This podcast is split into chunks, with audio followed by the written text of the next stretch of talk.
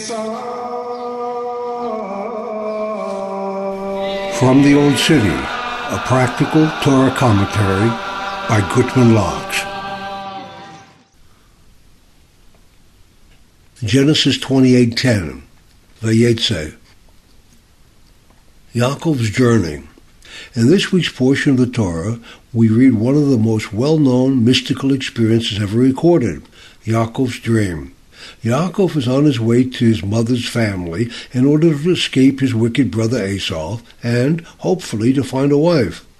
He lies down for the night on a spot that turns out to be so holy that when he awakens he exclaims, There is God in this place. What made him come to this realization was a dream wherein he saw angels going up and down a ladder. The ladder had its base on the ground, and its upper end was in heaven. This dream and his exclamation raised some very difficult questions. Number one, what did he mean when he said, There is God in this place? Certainly Yaakov knows that God is everywhere. So why did he exclaim that he was in that place specifically? This is already obvious. And secondly, why did the angels need a ladder? It is well known that angels are depicted as having wings, so why would they need steps to climb up and down? Let them fly. Many explanations can be given for the meaning of Yaakov's dream. This is one of the beautiful things about metaphors.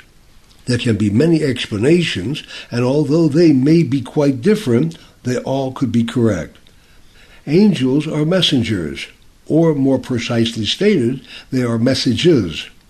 They are not independent beings with free will, but rather they are sent to do a specific task that has been assigned to them, or through them. This is what those angels were doing, carrying out their individual personal tasks. Yaakov was shown that man's doings in this physical world have their spiritual counterpart in the upper world. This means that man's actions are not only sent out into the physical world, but are also sent up into the spiritual world. These were the angels going up and down the ladder. Just as the physical aspects of an action are sent out into the lower physical world, so are its spiritual aspects sent up into the spiritual world.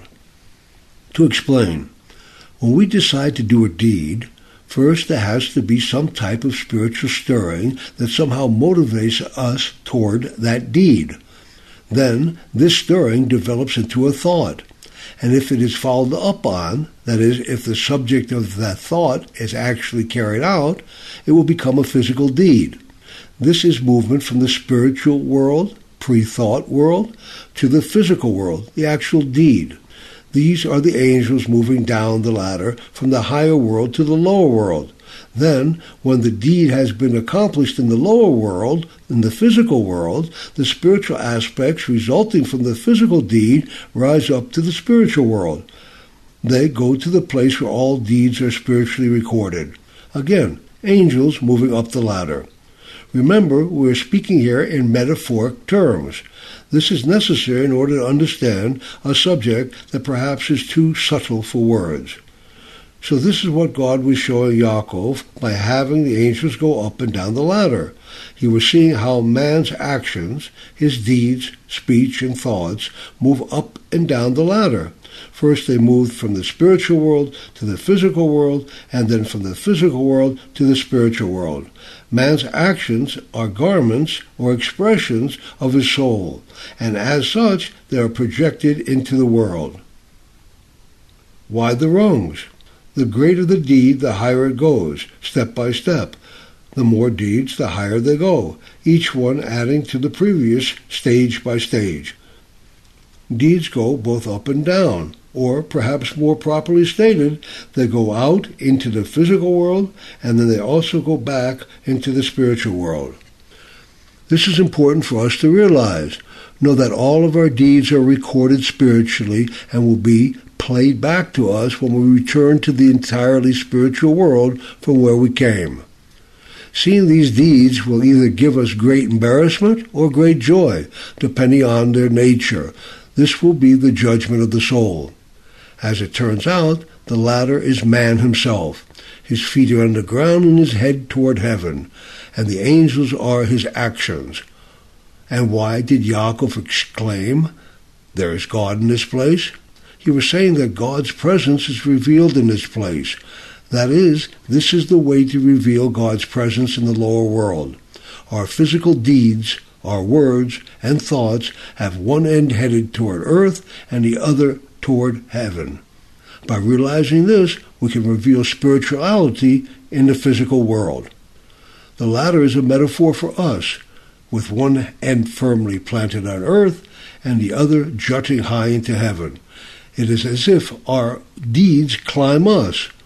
All that we do comes down in stages, and then goes up in stages, and then later we ourselves follow along after what we have done. Our sages tell us that the physical place where Yaakov saw this vision was the Temple Mount in Yerushalayim. Indeed, this place is called the place where God reveals himself. And to this day, he does so to all who earnestly seek his presence. This revelation can occur anywhere in the world by realizing and revealing the spirituality and the physicality. But here in Yerushalayim, it is easier.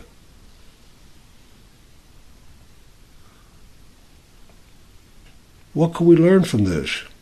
The deeds of the fathers are a sign for the children. This means that we are to learn lessons from the deeds of our ancestors that affect our personal lives. So the question should be asked what does Lavan switching Leah for Rachel and tricking Yaakov have to do with me? Yaakov loved Rachel. She was beautiful and just what he wanted. He married Rachel and went to sleep on his wedding night with a woman he thought was Rachel, but he woke up with Leah. His crafty father-in-law tricked Yaakov and switched Leah for Rachel. Yikes! What a dirty trick! But back to our question. What does this have to do with us? The truth is, this happens to all of us. We all marry a woman we believe to be Rachel, and in the morning we wake up and see that she is really Leah. At first, this seems to be a play on the Jewish woman, but it is not. If it is a play, then it's a play on the Jewish man. Men usually marry the woman they do for physical reasons. Rarely does a man marry primarily for spiritual reasons. So Hashem, he is the tricky father-in-law who pulls the switch on us. Rachel is Yaakov's earthly wife. She is beautiful, and he wants to live with her. Leah is Yaakov's spiritual, eternal wife. She gave him one half of his sons and his only daughter. She is the wife that is buried with him in Hebron, while Rachel is buried away from Yaakov in Bethlehem. In order to entice man to give up all that he does when he gets married, Hashem has to make the woman very attractive. Although she may be very attractive spiritually, there also must be the driving factor of physicality. Hashem tricks man with beauty and draws him into the relationship that is for spiritual purposes. In the morning, after much of the mystery has been revealed, man takes a different look at his wife he sees that indeed he has married Leah, and then he also sees that this was the original plan of her father, the Creator. This week's portion is closed. This means that the entire portion is written without any paragraph breaks, as a single paragraph. One thing we can learn from this is that since the entire portion deals only with Yaakov's journey from the time he left the land of Israel until the time he returned, and since there is no empty space left for paragraphs, Yaakov never wasted any of his time on his journey. He used every minute of his trip for Torah and mitzvahs.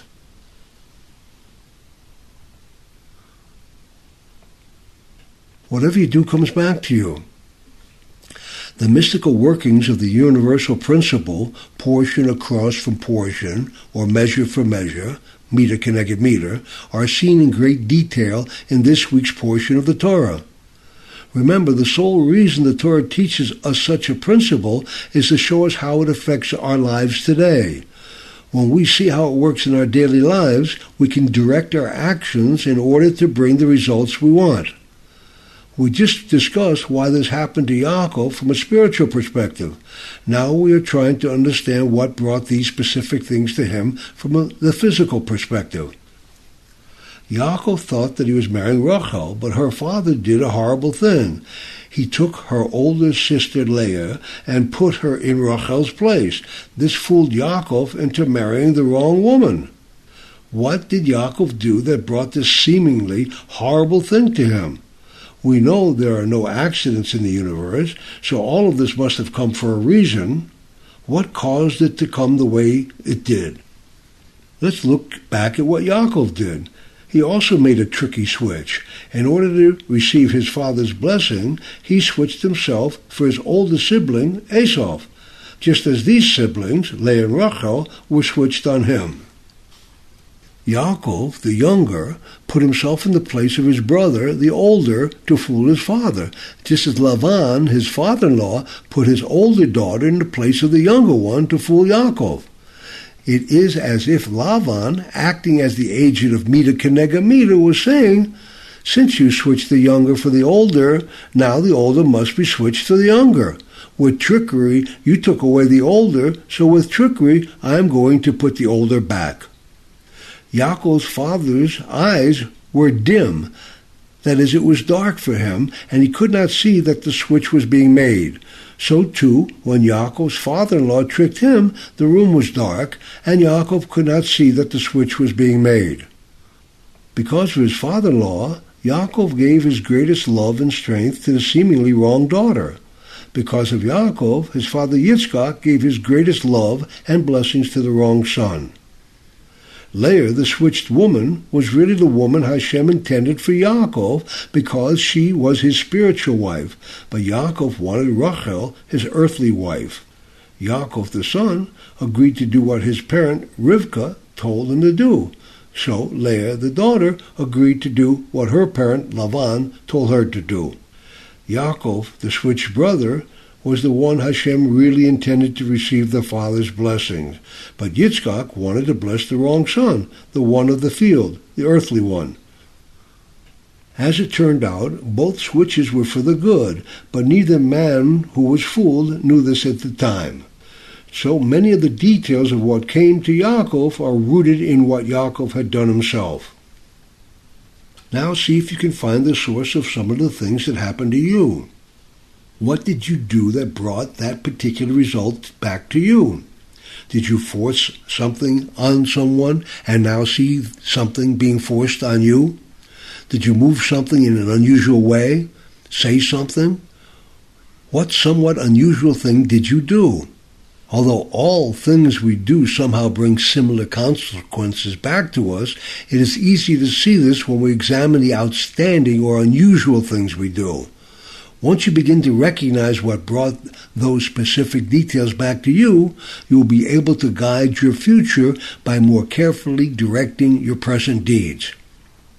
Does this mean that we have no way to avoid the evil consequences of our actions? God forbid. When we turn from our evil ways and return to following God's ways with love, not only are the evil consequences prevented, the evil things we did actually come to our merit we learn that when we do an evil deed, we are placed in a pit. The more evil the deed, the deeper the pit. The pit gets so deep that we cannot even see the sunlight. But then, when we turn, and we repent, our world turns upside down. The pit we were standing in now becomes a mountain that we stand upon. How does this work? When the evil voice comes to accuse us of the evil we once did, a voice comes from heaven and says, This is the one who turned from such an evil place. Surely he is great now.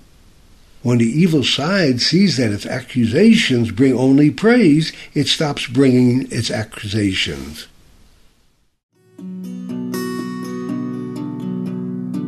There is one.com